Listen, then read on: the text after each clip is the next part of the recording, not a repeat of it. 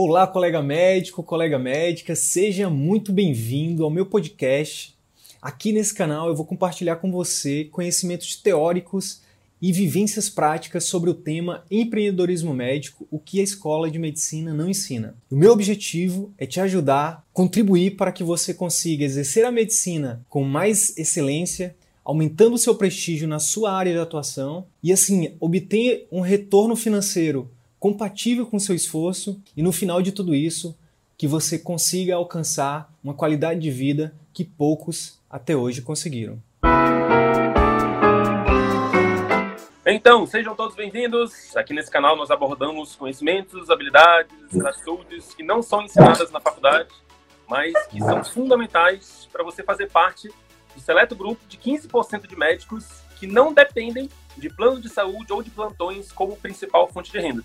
Então, para isso, né, nós trouxemos, nós compilamos conhecimentos de captação, encantamento e fidelização de clientes particulares para lhe ajudar nesse processo, nessa transição, na construção é, de uma carreira em uma, uma rotina de atendimentos particulares. E hoje nós vamos falar de técnicas de persuasão para médicos que abordam aspectos inconscientes, tá? Então, ontem nós abordamos aspectos da consulta, hoje nós vamos abordar alguns aspectos, alguns conceitos de comunicação, de persuasão, de programação neurolinguística, enfim, conceitos que podem ser utilizados né, com integridade ali pelo médico para aumentar a sua persuasão, a sua probabilidade de fazer com que seu cliente tenha maior aderência às suas recomendações. Certo, Sidney? Exatamente, exatamente. De sete conceitos, conceitos, ferramentas, né, estratégias que você pode utilizar para aumentar a persuasão né, do seu paciente. Porque como a gente falou ontem, né, é, para além do objetivo de diagnóstico e tratamento, toda consulta na verdade, antes do diagnóstico e do tratamento, o objetivo primordial de toda consulta é criar uma aliança terapêutica. Né? E isso envolve, a aliança terapêutica envolve você criar conexão com o seu paciente, criar um vínculo de confiança, né? Ativar ali não, as questões ninguém emocionais. Compra, ninguém, ninguém compra de quem não é de quem não é amigo, né? De quem, de quem desconfia. E, e, uma, e uma consulta não deixa de ser uma venda, né? Uma venda de, de de orientação, de mudança de estilo de vida, você está toda hora querendo persuadir o seu cliente de alguma coisa, seja aderir uma medicação, aderir uma mudança de estilo de vida. Então, uma consulta não deixa de ser uma venda e venda é, não se sustenta se não houver vínculos de confiança, não é isso? Exatamente. Como a gente falou, principalmente no atendimento particular, pessoal, a gente tem que entender que a nossa saúde financeira, da nossa clínica, do nosso consultório, depende da adesão dos resultados do nosso paciente. Né? E para ter resultados, a gente já falou nas lives anteriores, que você precisa criar um relacionamento, uma boa relação médico-paciente, e aí também entra a questão da equipe, né? Então, médico, equipe, paciente, família, para que realmente esse paciente saia satisfeito, para que ele continue satisfeito, para que ele seja um, um, um, cliente fiel e que indique né, o seu serviço, seu atendimento para outras pessoas, né? Essa é, a, é, é tudo isso que está por trás é, é, é, de tudo que a gente fala aqui, é gerar resultados e relacionamento com o seu paciente, né? Então, tudo que a gente puder, gente, tudo, tudo mesmo, que a gente puder fazer, que tenha ali na sua base o pilar da integridade, que a gente puder fazer para aumentar a adesão, né, os resultados de relacionamento com o nosso paciente, a gente precisa fazer, né? Porque, querendo ou não, a gente está ali, é, é, a saúde financeira, como eu falei, da nossa clínica, é a sustentabilidade do nosso, do nosso sonho, né? A maioria a maioria dos colegas que estão aí entrando no atendimento particular, que já estão há um tempo, aquilo é, representa um sonho para todos nós, né? Sua, sua carreira, sua clínica, né? Então, que a gente cuide muito bem disso, né? Então, hoje a gente vai falar sobre como. Ontem a gente falou sobre como você, como você pode, de forma consciente, criar uma conexão com o seu paciente. Então, por exemplo, quando você escuta melhor o seu paciente, quando você tem um contato visual, quando você explora as emoções, quando você explica direitinho o diagnóstico, quando você pactua com ele, você está criando ali de forma consciente a conexão com ele. Mas existem técnicas, que é a, o tema da aula de hoje, né? existem conceitos, existem ferramentas que a gente pode utilizar durante a consulta que cria essa conexão, só que de forma inconsciente. É aquela sensação boa que às vezes a gente sente quando a gente vai em algum local aquele negócio, meu Deus, que coisa bacana, e você não sabe dizer por que, que você está sentindo aquilo, né? É, a gente já falou em outros conteúdos sobre a Disney, né? O, o, jeito Disney de encantar os clientes. E eu já fui na Disney duas vezes, né? E eu confesso que na primeira vez eu fui mais para agradar minha esposa, né? Porque ela já tinha ido, então ela, ela, enfim, ela conseguiu me convencer. E eu, tá, então vamos lá conhecer essa tal de Disney. E eu confesso para vocês que foi maravilhoso e para mim, se eu, quantas vezes puder ir, eu vou, eu vou querer ir, porque é realmente isso. A gente não sabe dizer exatamente o que, que é, mas eles fazem a gente ficar encantado. Eles deixam a gente, eles surpreendem a gente em todo momento. E eles têm provavelmente, né? A gente está falando de uma empresa bilionária, então eles devem utilizar essas, essas formas de conexão inconsciente com a gente. Não é isso, Arthur? Parte muito desse princípio, né, de encantar o, o cliente nos mínimos detalhes. Né? Eles partem do princípio que o cliente ele não sabe especificar a perfeição, quais foram os fatores da experiência que proporcionaram para ele aquela experiência maravilhosa. Mas ele consegue sentir a perfeição, ele consegue sentir os detalhes, a atenção aos detalhes. Então, é algo, é, enfim, é um conceito, né? Tem esse livro, é, é, o jeito Disney de, de encantar os clientes, é algo muito interessante.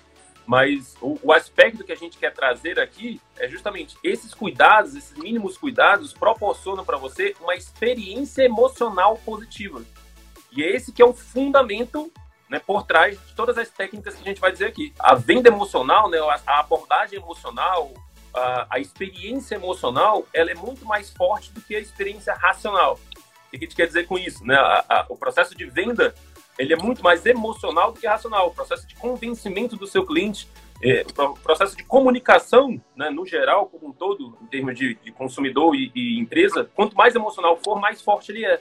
Então a gente, a gente diz aqui, né, a gente criou a frase de que o sistema límbico ele compra ou ele age muito mais do que é, ele influencia muito mais nas ações e nas compras do que o neocórtex. Quanto mais emoções positivas nós proporcionarmos para o nosso cliente, melhor. Então, o, o resultado de satisfação do nosso cliente vai depender desse balanço de emoções positivas e de emoções negativas que a gente proporcionar para ele ao longo de toda a experiência com a gente. Então, ontem nós falamos de aspectos conscientes e hoje nós vamos falar de algumas ferramentas que você pode utilizar para proporcionar essas emoções positivas em nível inconsciente. Certo, Sidney? Exatamente. E aí, o que acontece? A gente traz aqui conceitos, principalmente o Arthur, que tem uma formação aí em coaching, PNL, né? E, e é, algumas coisas também da comunicação médica que eu, que eu também tenho aí uma formação em relação a isso. Então, a ideia é a gente abordar aqui alguns aspectos que, que realmente são conceitos que é difícil a gente encontrar de forma, enfim, categorizada em algum livro, né? Realmente é difícil. O colega estava pedindo, tem algum livro? É difícil a gente encontrar o que, a, é, enfim, algum livro que aborde. Talvez daqui a, daqui a algum tempo, né, Arthur, a gente esteja publicando aí o nosso livro é, são várias, é... são uniões, né, de vários blocos de conhecimento. Então, só o Carrió, o teu livro base lá de comunicação, é um livro desse da grossura. Como é? Entrevista clínica. Entrevista clínica. Enfim. Então, é, aí você vai, vai, pegando, vou pegar os vários autores de PNL, pegar o jeito de encantar clientes, você vai pegando vários autores desses, você tem milhares de literaturas que a gente condensou para trazer algo estruturado aqui que você pode e, e adaptado para a realidade do médico. Então, esse foi meio que o nosso trabalho aqui que a gente vai passar para vocês nessa live. Exatamente. E aí o que acontece? Continuando aqui com os fundamentos antes de chegar nos, nos, sete conceitos. Existe um fundamento que é o seguinte: o paciente ele tem que lhe ver como um amigo, né? Por quê? Porque é muito mais fácil de você comprar de um amigo do que de um inimigo. Faz sentido? Então você tem que fazer um, esforço muito grande para ficar próximo ali, para ser uma pessoa próxima do seu do seu paciente. É óbvio, óbvio que a gente precisa ter o cuidado de separar ali. Tem até um. Eu lembro da, da, época da faculdade, Arthur, que tinha um professor nosso, que foi teu professor também, que ele falava que a gente tinha que ter o cuidado para não se aproximar do paciente, que o paciente a gente tem que manter uma distância segura. Só que isso, na verdade, na minha opinião, é totalmente o contrário. A gente tem que manter o máximo possível de proximidade com o paciente, ter o cuidado para não só ultrapassar o limite da, da amizade ali, para, enfim, para uma coisa de mais, não mais íntimo. Mais... É. Não comprometer a parte profissional, exatamente, exatamente. É. É, então, mas é. máximo, quanto mais próximo você tiver desse paciente, maior a, a, chance dele ser um paciente fiel, dele te indicar e tudo mais. Isso. E agora trazendo é, esse conceito que você trouxe, né, para o marketing, né, para os conceitos de marketing, quanto mais você ativar um gatilho mental que a gente chama de gatilho mental da similaridade, maior a probabilidade do cliente aderir às suas recomendações. E o gatilho mental da similaridade, gatilhos mentais são justamente esses é, esses gatilhos que você aciona é, no, no, inconsciente da pessoa, no sistema límbico da pessoa, que faz ela agir mais, né? que, faz, que aumenta a sua probabilidade de persuasão. E justamente isso que o Sidney falou, de fazer o cliente lhe ver como amigo, em outras palavras, a gente está dizendo que você precisa lançar mão ali do gatilho mental da similaridade, né? fazer esse cliente ver você como alguém próximo dela, como alguém que ela pode confiar. Então, nós temos a tendência a nos conectar com pessoas que têm algum grau de é, é, algum interesse em comum, algum grau de conexão com o que a gente pensa da vida, o que a gente quer para nossa vida. Então, se você for parar para pensar, quem são os seus amigos? Né? São pessoas que têm algum grau, algum tipo de interesse em comum com você. Quando você conhece alguém e você se surpreende com alguém, quando você acha alguém super legal, você não sai dali daquela conversa falando, meu Deus, como essa pessoa é diferente de mim. Não, você vai. Qual é a frase que geralmente a gente fala? Nossa, nosso santo bateu. Por quê? Porque justamente alguns aspectos em comum, em comum foram é, identificados ali. Né? Houve congruência entre interesses, entre propósito, entre valores, entre algum aspecto que é importante para você. Quanto mais a gente conseguir identificar, explorar e valorizar esses aspectos em comum com o paciente, melhor, maior a probabilidade de adesão, maior a probabilidade do cliente aderir às nossas recomendações e nossas terapêuticas. Tá?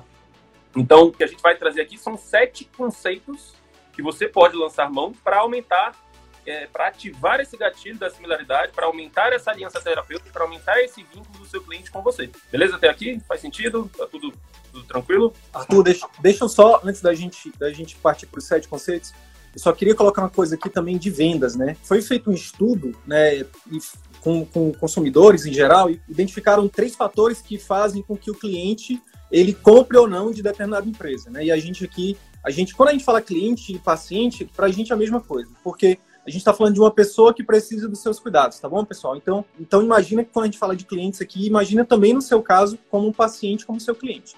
Então, olha só, quais são as três coisas que fazem o paciente comprar ou não de você? Primeira coisa, ele, a base das três coisas, ele precisa o quê? Confiar. Confiar nesse, nesses três fatores. Qual é o primeiro fator? No seu produto, no seu serviço. Então é importante você, quando na sua comunicação, no seu marketing, na sua, é, na sua, no seu ambiente, na sua clínica, na sua consulta, você é, falar, você conseguir ancorar no seu paciente para que ele confie é, no seu produto, no seu serviço, no seu atendimento, tá? Segundo, segundo fator, ele precisa confiar em você. Você é uma pessoa confiável? É, e a gente vai falar nesses conceitos aqui como aumentar essa, esse nível de confiança em você. E o terceiro é na sua empresa. Então, olha só, ele precisa confiar no seu produto, ele precisa confiar em você e precisa confiar na sua empresa. Os três fatores são confiança no produto, na, em você, no médico e na sua empresa. E a base da confiança na relação médico-paciente é a, o vínculo, né? É essa conexão. Então é por isso que a gente fala tanto de conexão aqui, beleza? Então vamos entrar aqui nos sete conceitos que aumentam a sua persuasão como seu cliente. Como a gente está falando aqui, o conceito principal principal é ativar o gatilho da similaridade. Um dos primeiros conceitos em nível inconsciente que cria essa relação de conexão, de vínculo, de, de em nível inconsciente, né, ativa esse gatilho da similaridade, é a sua apresentação pessoal, tanto a sua quanto a da sua empresa como um todo. A gente sempre defende que a sua apresentação pessoal e empresa, ela tem que estar adequada ao seu público-alvo. Você nunca pode ter um, enfim, construir, digamos assim, gente, às vezes a gente foca em fazer uma, uma mega estrutura, ou da gente estar tá ali todo engravatado, já tudo mais, e na verdade tudo isso depende do seu público-alvo. Então, assim, é, é, há um conceito que diz que a gente nunca pode estar tá nem 20%, é, o, o, limite é de 20%, é, para cima ou para baixo do nível do seu público-alvo. Então, digamos, você tem uma clínica de BC e você se apresenta na sua clínica é, de jaleco e gravata, seu cliente, se ele não, se para ele não for, isso não for o comum, ele tende a se desconectar, ele tende a não a, a, é, é um pouco mais difícil ali de ativar o gatilho da similaridade. Então, e o contrário também, se você atende público A a mais, e você se apresenta ali de jeans e uma camisa polo, a probabilidade de, de haver essa comunicação, essa conexão, esse gatilho mental da similaridade, ela é menor. Tem vários conceitos da própria comunicação, né, livros, né, o próprio Carrioli fala que é, pacientes jovens tendem a se conectar mais com pacientes mais com, com médicos mais jovens e ao contrário também pacientes mais idosos tendem a se conectar mais com pacientes idosos. Não é uma regra mas existem ferramentas né que você pode lançar mão. Não quer dizer que se você é um jovem geriatra você não vai atender o público idoso mas você pode lançar mão ali. Hoje tem até uma uma área né que atua só sobre isso a, a parte a, a, o visagismo ali né ele, ele atua basicamente nisso em adaptar a sua imagem pessoal ao seu público alvo então, existem algumas nuances, né? Que se você, por exemplo, um pediatra, as crianças, elas tendem a se conectar mais com rostos, rostos mais redondos. Então, digamos que você tem ali um rosto estilo Wolverine, aquele rosto, enfim, reto, retilíneo, né? Isso tende a assustar mais as crianças. Então, aí vale algumas, algumas ferramentas com barba, as mulheres ali, o cabelo, maquiagem, enfim, algumas coisinhas que podem ser feitas para adaptar a sua apresentação pessoal ao seu público-alvo. E outro erro que é comum é a questão da clínica. É muito comum, por exemplo, os, os colegas se juntarem. Ah, não, eu sou aqui pediatra e a minha esposa é geriatra. Então, bem uma clínica junto. E aí você tem uma clínica que nem atende ao seu público infantil, né? Se você tem lá aspectos, se você quer juntar, fazer algo neutro, você não, não atende nem ao seu público infantil, nem ao seu público idoso. O ideal é que o ambiente da sua clínica ele seja voltado, adaptado para o seu público-alvo. Então, se você atende um público mais idoso, você é geriatra e atende um público mais idoso, o ideal é que ele veja a sua clínica como algo próximo da casa dele. É, então, é interessante você criar um cenário voltado para o público idoso. Mesma coisa para a pediatria, né? Você criar um cenário voltado para o seu público final. Então, a, a apresentação pessoal, né, tanto da sua pessoa física quanto da sua pessoa jurídica, ela tem que estar adequada ao seu público-alvo, tá? Esse é o primeiro conceito para você ativar esse gatilho, para você gerar essa, essa sensação de familiaridade, similaridade do, do, paciente em relação a você, em relação ao serviço que você oferece. É aquele negócio também, né, cara? Certo, é você botar, você botar na balança é aquilo que a gente já, já falou em outros conteúdos. Você, você é como se você tivesse uma conta bancária com seu paciente. Né? Você tem débitos e tem créditos. O paciente ele fideliza com, com você se você tiver muito mais crédito do que débito. Então, mesmo no caso aqui a colega, a Vanessa, né, que é geriatra, mesmo ela sendo jovem e vai atender um homem idoso, ela pode lançar mão de outras ferramentas para aumentar o crédito dela, para aumentar a, a, conexão com o paciente dela, né, mesmo ela sendo jovem e mulher. A gente fala que a gente está falando hoje em conexão inconsciente, mas existem várias outras formas, Vanessa, é, e demais colegas, da gente criar essa conexão, tá bom? Na live de ontem, por exemplo, a gente falou de muita coisa poderosíssima para criar conexão. Então, por exemplo, eu, apesar de sempre ter um, é, um sempre os, os, pacientes me, me é, enfim, até para mim é um elogio, né? Me chamarem de novinho, pô, você é um médico tão novo, não sei o quê. Quando eu, com, com a, a questão da comunicação médica um pouco mais treinada, no final, a, os velhinhos e as velhinhas me adoravam. Por quê? Porque eu escutava, né? Porque eu criava ali é, é, algum campo de negociação com ele, como a gente vai falar. É, eu, eu, fazia um esforço para falar de coisas que eu, que eu, sabia que ele ia gostar. Então, existem outras formas da gente criar essa conexão, beleza? Inclusive, a gente já poderia ir para o segundo ponto, Arthur, que é quanto mais sua fisia for próxima do, do seu paciente, melhor. Não é isso? E aí a gente traz um conceito aqui da comunicação médica, que é o seguinte: a comunicação, pessoal, ela é existem estudos aí, né, alguns, é, é, é, alguns estudos que mostram que a nossa comunicação, ela é predominantemente, ela é não verbal, tá? A gente tem basicamente a linguagem verbal, que é a linguagem falada, a mensagem em si, mas dentro da mensagem falada tem também o tom de voz, que é um, é uma, é um componente da linguagem é, falada. E tem a linguagem não verbal, que é a linguagem do corpo, da mímica facial. Tudo isso influencia é, em como o paciente recebe a sua comunicação, tá? E o que, que os estudos têm mostrado? Que a predominância dessa, dessa recepção da mensagem, do entendimento da comunicação, é devido à linguagem não verbal, tanto da nossa mímica facial, quanto da expressão corporal, quanto do nosso tom de voz, no, de como a gente fala com o paciente. Ou seja, muitas vezes a gente acha que está fazendo o melhor, por exemplo, falando que o paciente na hora de dar o diagnóstico, por exemplo, você vai falar lá para o seu paciente que ele tem. Vou dar um exemplo é, é, real aqui. Você chegar para um paciente e falar assim: olha, você tem um, um carcinoma base celular, um câncer de pele. Se você, dependendo de como você fala isso, o paciente ele pode entender que ele vai morrer ou não, né? Então, se você falar isso tendo coerência da sua linguagem verbal com a não verbal e mostrando para ele que isso é que isso é um câncer que, enfim, que tem, que tem cura na maioria dos casos, que é só fazer o procedimento, e a chance de cura é muito alta, é, você pode falar isso e o paciente ficar tranquilo.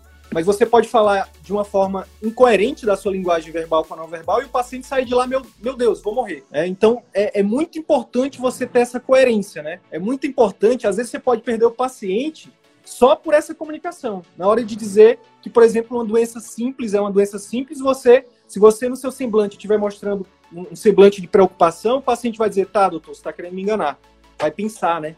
Então, esse é um aspecto muito importante. Eu vou entrar aqui no terceiro, no terceiro conceito. As pessoas elas estão muito mais interessadas nelas mesmas do que em você. Né? Por mais altruísta que seja a pessoa, temos a tendência a nos preocuparmos, nos interessarmos mais primeiramente por nós mesmos do que pelos outros. Fizeram um estudo em relação a, a, a numa operadora de telemarketing, identificar qual era a palavra mais falada, né, né numa, numa relação né, entre, entre os, os e ali o operador de telemarketing. E a palavra que foi campeã disparada em relação a todos os outros foi a palavra eu.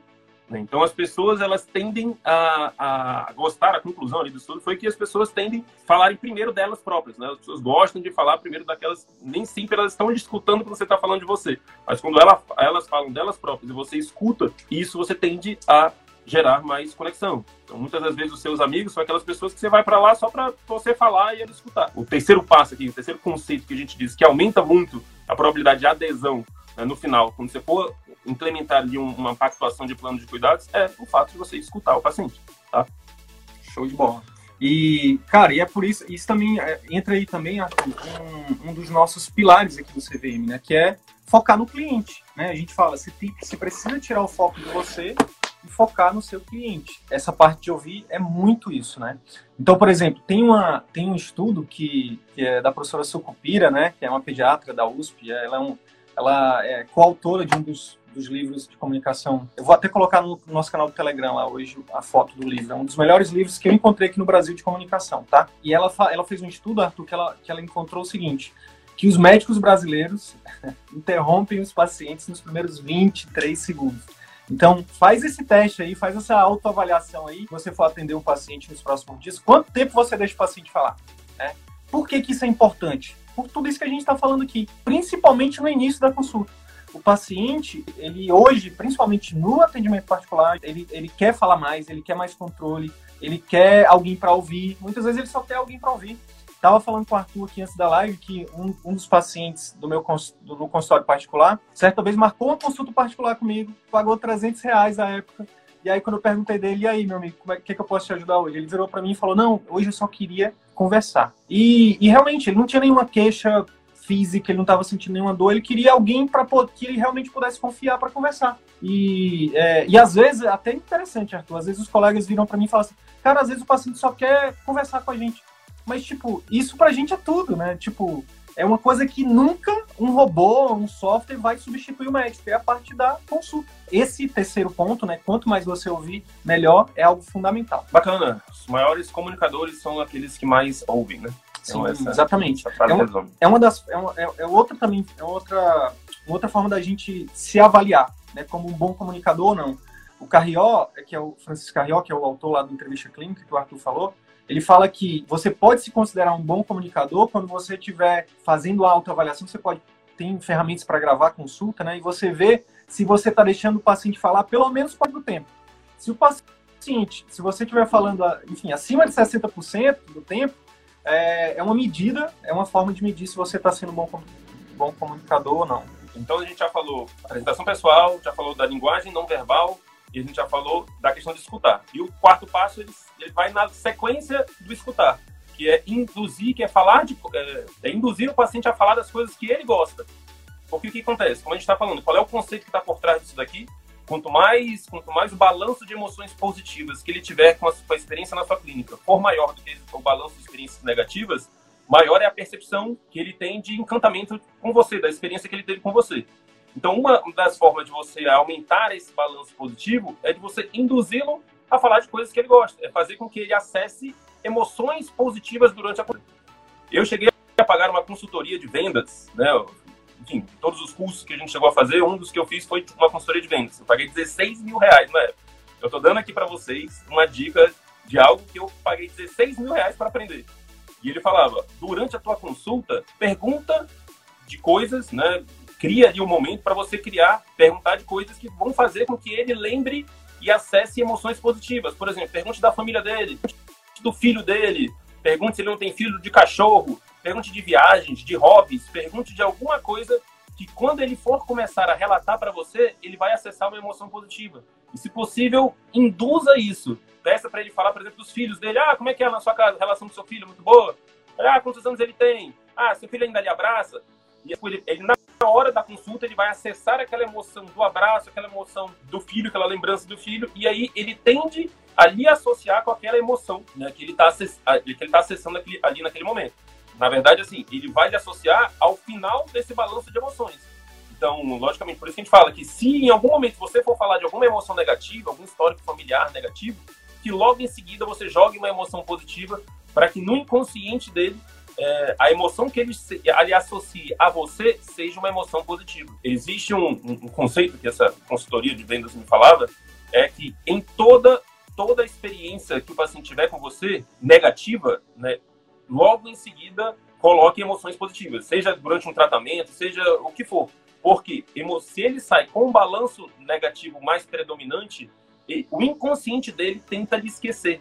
Então, tudo aquilo que, se você for acessar ali um, um seu histórico, um relacionamento antigo, alguma coisa antiga negativa, é, o teu inconsciente, depois de um tempo, ele tenta esquecer aquilo. Então, pode ser que você esteja numa roda de conversa é, seu, seu, paciente está né, tá ali falando de determinado é, assunto, o assunto em voga é, é a, a, a, o assunto que é a sua especialidade, né, o que você trata, mas ele não fala de você. Por quê? Porque ele teve um conjunto de emoções negativas e tudo aquilo que a gente está envolvido de emoções negativas a gente quer esquecer.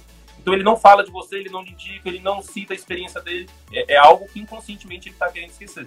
Contanto que, é, no contrário, é, você transforma ele, se o, se o, conjunto de emoções positivas for maior do que o negativo, você sai falando dos quatro ventos. Por que, que as pessoas que vão na Disney voltam para Disney? Né? E por que, que essa taxa de indicações da Disney é muito alta? Porque a experiência é maravilhosa. Eu nunca fui, mas só de ouvir, de conversar com as pessoas que já foram, eu tenho uma grande vontade de conhecer. Por quê? Porque todo mundo, quase que unanimidade da pessoa que vai na Disney, cita a experiência como maravilhosa. Por quê? Porque eles são experts em te proporcionar emoções fantásticas, emoções surpreendentes, positivas, né? E você sai dali com esse balanço de emoções positivas em relação às negativas lá em cima. Acabei de pensar, acabei de ter um exemplo prático disso. A gente está lá no Magic Kingdom, que é, que é um dos mais um dos mais famosos lá. Cara, no final do dia tá todo mundo quebrado de ter pegado fila, ter ido num monte de lugar, não sei o que, cansado. Aí o que, é que eles fazem? Eles fazem aquela apresentação no castelo lá da Cinderela, que é linda, então eles terminam, a, o, o, eles fecham o parque com o, o ápice da emoção positiva. Exatamente para tirar todo o balanço da emoção negativa. Então, é, acho que você pode pensar é. aí num, numa apresentação dessa para todo paciente que sai da sua clínica, que termina um, um, um tratamento com você, enfim. Então, o, o, quarto passo é você induzi-lo a falar de emoções positivas. E o quinto passo, ele vai na, na, na ondinha desse, né? Que é você falar das coisas que ele gosta. Então, uma das coisas que é comum né, que acontecer é a contrariação, né? É, é, é você contra-argumentar uma ideia diferente. Quando você bater de frente. Bater de frente. E às vezes até aspectos bobos. Né? Então chega um paciente ali com a, com a camisa de um time de futebol. E aí você vai e cita negativamente, assim, que, é, enfim, você é do time rival. E isso é uma besteirinha, mas que inconscientemente ele já te coloca numa categoria do tipo, beleza, nessa área aqui ele é diferente de mim. Dependendo de como for sua consulta, logicamente, né, que isso não é o mais importante, mas isso é um fatorzinho que influencia negativamente. Contanto que você pode até nem ser do time da pessoa, mas só de você aproveitar aquele momento ali que você vê que o time é algo importante para ele, falar, cara, minha família toda é, é, desse time, eles são fanáticos, vão em todos os jogos, compram isso, compram aquilo. Então, você aproveita a deixa né, de, de, de alguma informação de algo que é importante para ele e você explora isso, você, você gera mais conexão com ele. Apesar de não é, é falta de integridade você buscar aspectos de conexão. Logicamente, você vai ser. A gente não está dizendo para você mentir, dizendo, não, é meu time e tudo mais. A gente está falando para você buscar aspectos que possam gerar esse, essa, de forma racional ali, essa, de forma consciente ali, essa aproveitar esse momento para criar conexão, tá bom? Só para não, não, não, parecer aqui que é um Logicamente que tudo você pode puxar o lado negativo e o lado positivo, mas tem que usar isso com integridade, né? Buscar ali. É, tem uma outra máxima que a gente fala é que o cliente ele consegue farejar a falta de integridade. Então ele consegue sentir que, né, esse médico está forçando a barra, esse médico não sei não. Então, seja o mais íntegro possível para usar essa ferramenta, tá? É, a, a, a, o que está por trás dessa, desse quinto conceito aqui é que quando você, você, de novo, citando, você precisa focar no seu cliente. Então, no momento da consulta, pessoal, a gente precisa esquecer qual é o nosso time, a gente precisa esquecer qual é a nossa religião, a gente precisa esquecer qual é a nossa ideologia política e a gente precisa focar no nosso paciente. Imagina, seu paciente está lá prestes a fechar um tratamento que vai, sei lá, salvar a vida dele ou que vai melhorar a vida dele, e aí, por por alguma coisa, ele, enfim, ele mexe no celular e viu lá e fala do presidente. Aí ele fala do presidente, você, digamos você é contra o presidente. Aí você vai bater boca com seu cliente, né? Enfim, colocar ali em risco ali a relação paciente médico-paciente de vocês, colocar em risco a saúde do paciente de vocês, colocar em risco ali a fidelização do paciente de vocês, porque você é contra. Não, no consultório médico, a gente tem que tirar o nosso foco da gente e focar no nosso cliente. Então, pô, que legal, se falar mal do presidente, pois é, não sei o quê, já, aí você já pode, se você não quiser falar disso, fala de outra coisa, já bota outro assunto, que nem o Arthur falou. Se você viu que ele começou a puxar um, um, um, um assunto ali que vai trazer emoção negativa, já desconversa e bota uma emoção positiva, né? E fala de outra coisa, enfim. Mas o grande lance é valoriza o que o paciente dá importância. Isso gera uma conexão muito grande. Bacana, bacana. Então vamos lá, só para resumir aqui, falamos de apresentação pessoal, que seja congruente com o do seu paciente, tanto da pessoa física quanto da pessoa jurídica. Nós falamos da comunicação não verbal, nós falamos de escutar, nós falamos de induzir o paciente a falar ah, as coisas que ele gosta, nós falamos de, de você as coisas que geram conexão com o seu paciente. E o sexto, aí sim que entra é, o como você vai falar, que é a questão do ritmo verbal. Existe uma grande importância do modo como você fala as coisas. Então, as pessoas tendem a se conectar com pessoas que são semelhantes a elas, né? O gatilho da similaridade. Então, você imagina, programação neurolinguística se baseia nisso, né? Que existem as pessoas mais visuais, as pessoas mais auditivas, as pessoas mais sinestésicas, né? Que interpretam o mundo com predomínio de determinado sentido. E as pessoas têm características de acordo com esse predomínio. Então, uma pessoa que é, geralmente ela fala mais rápido, e uma pessoa que é mais sinestésica, que ela interpreta o mundo mais a partir dos sentidos, ela geralmente tem uma fala mais lenta, ela está querendo sentir ali o momento. E aí, o que que acontece? É, existe um grande problema de comunicação aí, uma, uma, uma, possibilidade de incongruência de comunicação. Você imagina uma pessoa que fala rápido, eu sou uma pessoa que fala rápido. E eu lembro que, sério, E eu tinha um, um, sócio que ele era bem sinestésico. Ele falava, parecia, e ele tem, tinha até hipotireoidismo. Então ele fala, lembra da, da fala de um paciente tireoidismo. É aquela fala lenta, é isso, então, é, vamos discutir aqui. E aí você imagina, uma pessoa que fala, um paciente que fala rápido, e você é esse médico que fala um pouco mais lento. Imagina como que não fica a cabeça do cliente. Né? Do tipo, pelo amor de Deus, doutor, desembucha.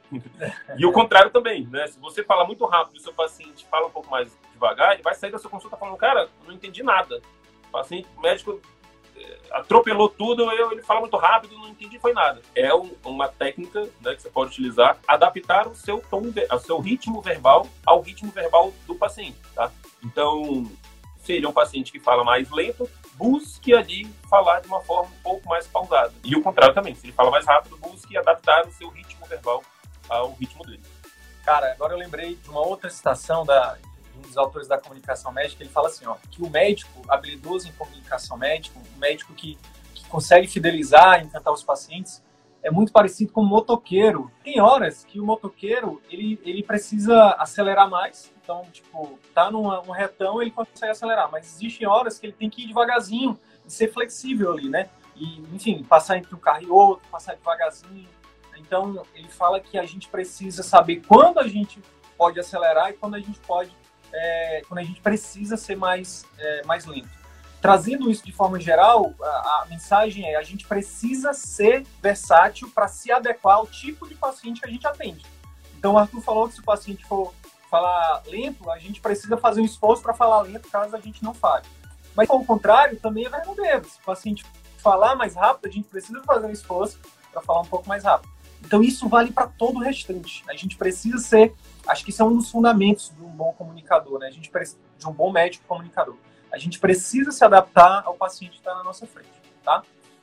Bacana. Para finalizar, para fechar. Chave de ouro, né? Chave de ouro. A segunda dica que eu aprendi naquele, naquela na verdade, consultoria... Na verdade, aquela dica era de 8 mil, essa dica de mais 8. De mais 8. Aí junto 16 mil que eu paguei na consultoria de venda. Então, os dois maiores insights nessa consultoria foi isso, né? De fazer o paciente acessar emoções positivas. E o segundo, o segundo fator que aumenta a probabilidade de venda né, do médico na consulta, de conexão, de criar essa conexão, é a questão do toque. O toque é uma ferramenta que aumenta a criação de vínculo, de laços, né? Então tem estudos que mostram que o toque ele induz uma grande liberação de ocitocina, né, que é o hormônio relacionado às relações, né, as relações de mãe-filho, as relações sociais como um todo, interpessoais. interpessoais. Então é, as recomendações são que ao longo de toda a consulta, ao longo de toda a experiência no cliente, isso pode ser treinado até com a sua secretária, é, induza ali pequenos toques né, no cotovelo, no ombro, não desperdice a oportunidade do exame físico, que fora a importância clínica que existe no exame físico, é uma importância nessa criação de conexão com o paciente. Então, muitas das vezes o paciente sai de uma, de uma determinada consulta que nem de fato tinha, digamos assim, tamanha importância do exame físico, mas ele sai dizendo, ah, poxa, o paciente nem me examinou, o médico não. Por quê? Porque, e, e, e o que, que acontece? Você está desperdiçando ali a oportunidade de liberar a ocitocina no seu paciente e aumentar as probabilidades de criação de nível inconsciente. É aquele detalhezinho que vai fazer com que ele saia da sua consulta dizendo, cara, que médico diferente, que consulta diferente. Porque ele, você lançou mão, lançou mão de todos esses aspectos, né, de conexão consciente e inconsciente. Imagina você juntando tudo isso. Né? A probabilidade, é, imagina um, um, um cirurgião, um, um, cirurgião plástico, um cirurgião como um todo, um dermato, alguém que trabalha com procedimento. Imagina ele de posse de todas essas ferramentas. Né? O próprio clínico, né, que hoje em dia a taxa de adesão às recomendações medicamentosas em países desenvolvidos é em torno de 50%. É, as taxas de modificação de estilo de vida chega a ser abaixo de 10%. E sendo que a gente precisa do resultado do paciente para ter resultado na nossa clínica. Então, se você lança mão de tudo isso daqui, as ferramentas de conexão inconsciente, as ferramentas da consulta, enfim, você cria todo um ambiente na sua clínica para é, aumentar esse vínculo com o paciente, você está de posse de algo muito poderoso.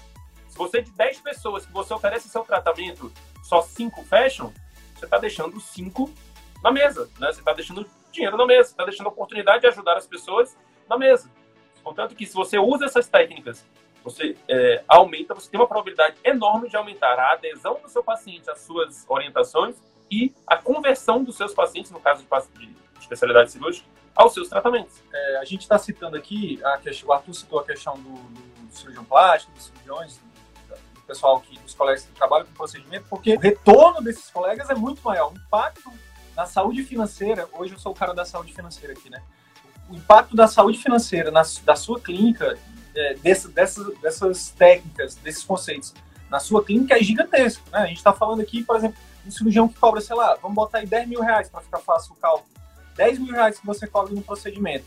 Se você está fechando 5 de 10, você está tendo um faturamento de 50 mil. Você está deixando de ganhar 50 mil né, desses cinco que não fecharam. Vamos supor que você aumente, e a gente já tem alguns alunos que estão conseguindo aumentar isso, é, aumente isso para, em vez de ser cinco que fecham, que sejam sete que fecham, dois a mais. A gente está falando de 20 mil reais a mais, é, às vezes num dia. Né? Num dia que, que você coloca aquilo em prática, você tem um retorno muito grande sobre isso.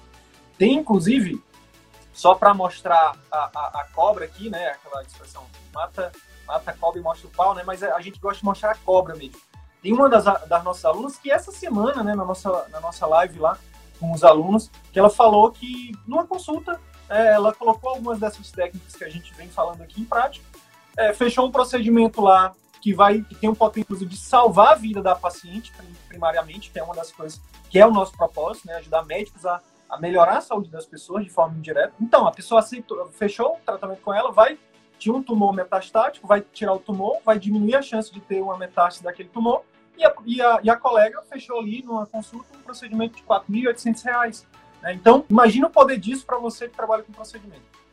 Ah, mas então isso só vale para cirurgião? Não. O clínico consegue estruturar um programa de acompanhamento e consegue vender esse programa de acompanhamento, tem também um retorno muito maior por hora trabalhada. Então é por isso que tudo que a gente fala aqui serve para clínicos e serve para cirurgiões, tá bom?